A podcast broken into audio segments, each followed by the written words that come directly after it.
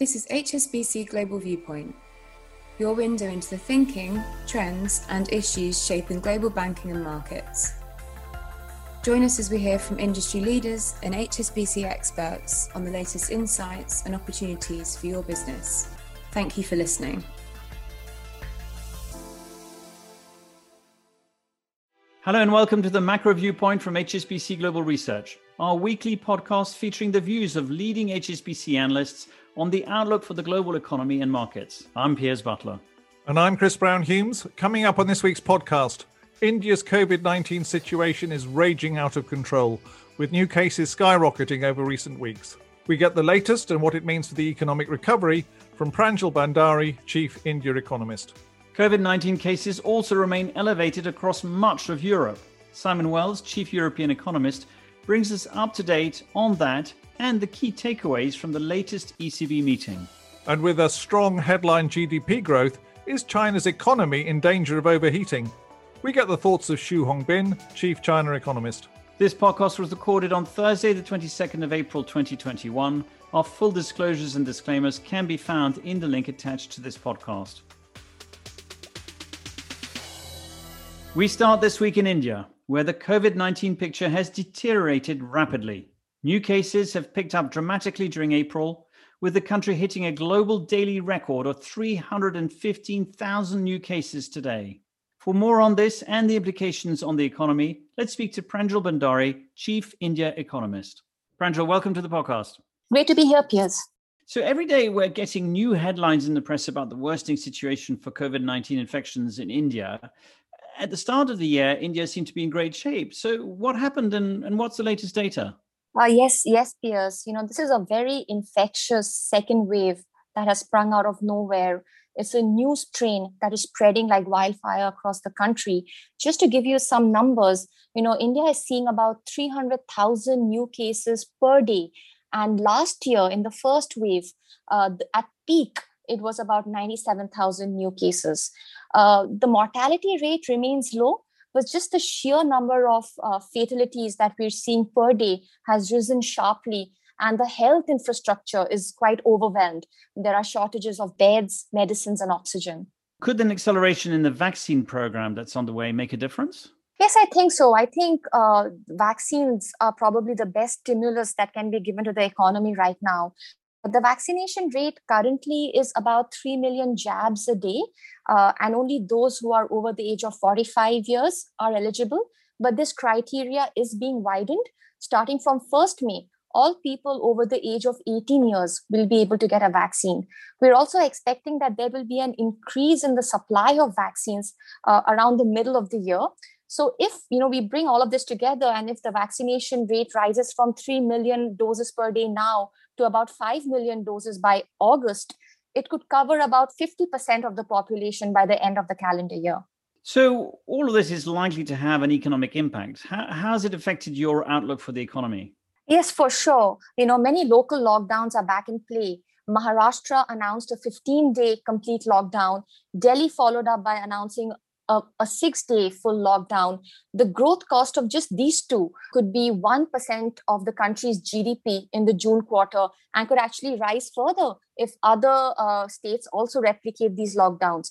We also have a recovery tracker, which has already fallen 10 percentage points from the February highs.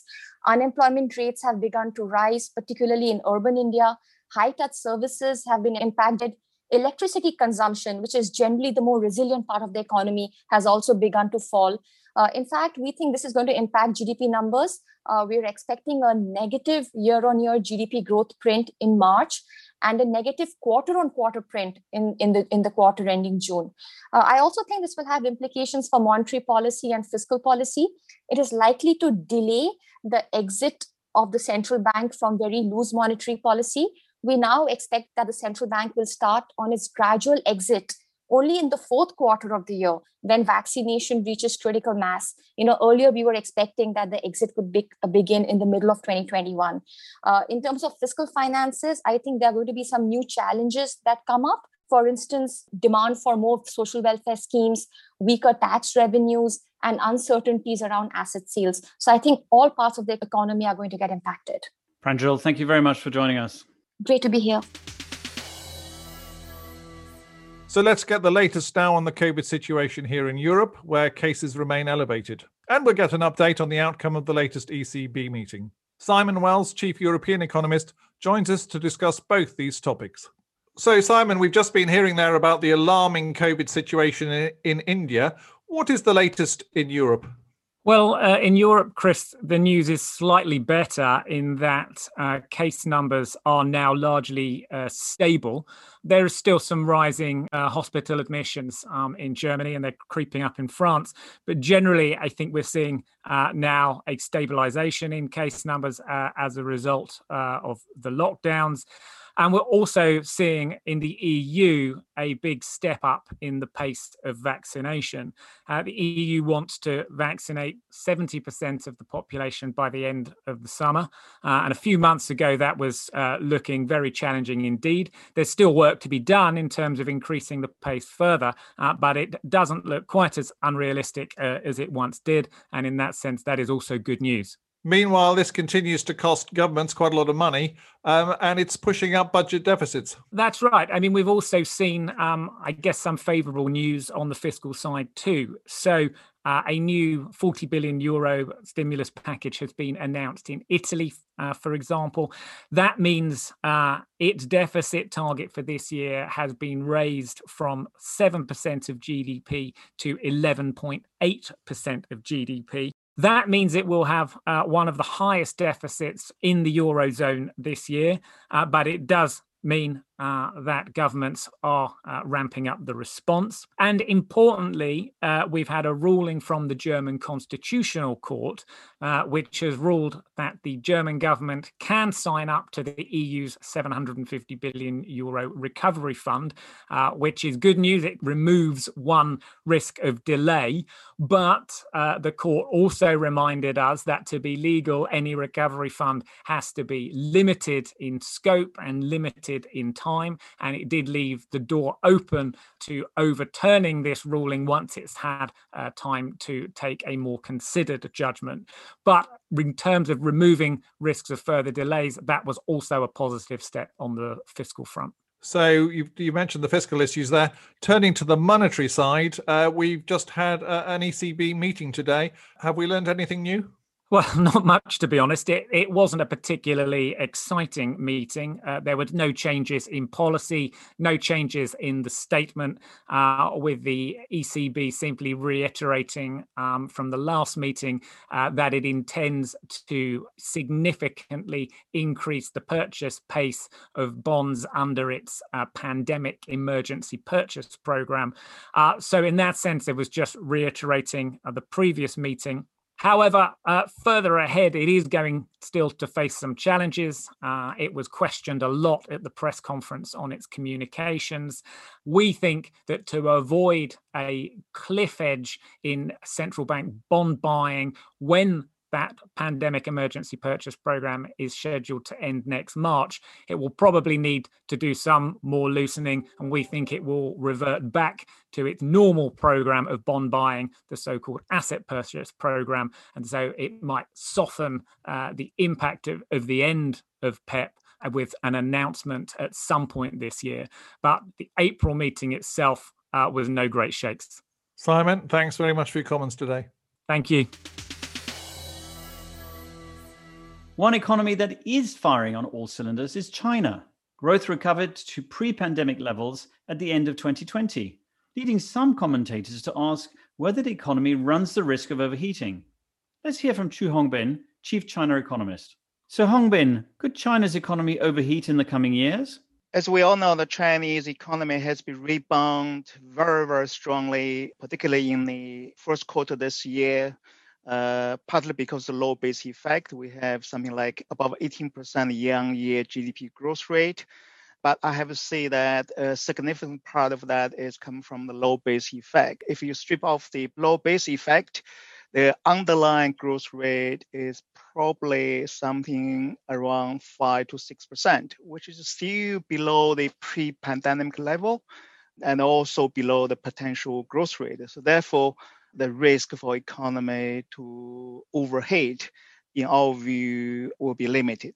So, what is China's potential growth rate, do you think? The consensus view uh, seems to suggest that China's potential growth rate has been slowing quite fast uh, in recent years and is heading towards around 5% in the coming years, mainly due to the shrinking labor force and the rising debt burden. And we disagree. Uh, we believe that the potential growth rate for China is still going to remain above 6.5% in the coming years. This is mainly due to the fact that the improvement in human capital is likely to offset the negative impact of the shrinking labor forces. And how did you arrive at that 6.5% potential growth figure? There are three key components labor and capital and the total factor productivity. Uh, on the labor front, China's working age populations already past its peak and is likely to slow in the in the coming years. But however, the human capital is going to improve significantly. So that will more than offset the negative impact from the shrinking workforce in the coming years. On the capital front, China's capital stock per worker is still significantly below than the, the level of the developed world. Uh, which means uh, plenty room for China to do catch up in terms of the capital deepening and uh, the latest five-year plan uh, has already introduced a set of policies to encourage the private companies to boost their investment, particularly in the high-tech sector, which we believe will continue to increase the capital stock per worker in the coming years. Lastly, but not least, the total factor productivity, which we, is mainly driven by the you know, innovation technology progress China has has already uh, make a impressive progress in terms of building the innovation capacity, uh, and the again the five, new five-year plan has uh, doubled down the efforts and the investment in the R&D, and also the tax incentives for the private sector to boost the R&D spending. All this means that we like to see acceleration in terms of the piece of the innovation and technology progress that's going to continue to support the total factor productivity in the coming years. What about the debt level of the state-owned enterprises? Is that a risk to China's capital investment capability? Uh, you're absolutely right. The uh, very high debt level is going to constrain the SOE's investment in the future. Uh, for some SOEs, it's not about the investment. It's all about uh, maybe it's about the investment, and in order to really consolidate the balance sheet. But the private sector and the private firms in China don't have the you know over leverage issues if anything, they're still underleveraged because the state banks has been reluctant to lend to them. So going forward, the further progress in financial reform, uh, we believe is likely to increase the credit access to the private sector. Uh, that's likely to encourage the private companies to make the investment. Uh, that, in our view, is going to help to support the growth. Hongbin, thanks very much. My pleasure. So that's all from us today. Thanks to Pranjal Bhandari, Simon Wells, and Qu Hongbin for talking to us. From Piers and me, thanks very much for listening. We'll be back again next week.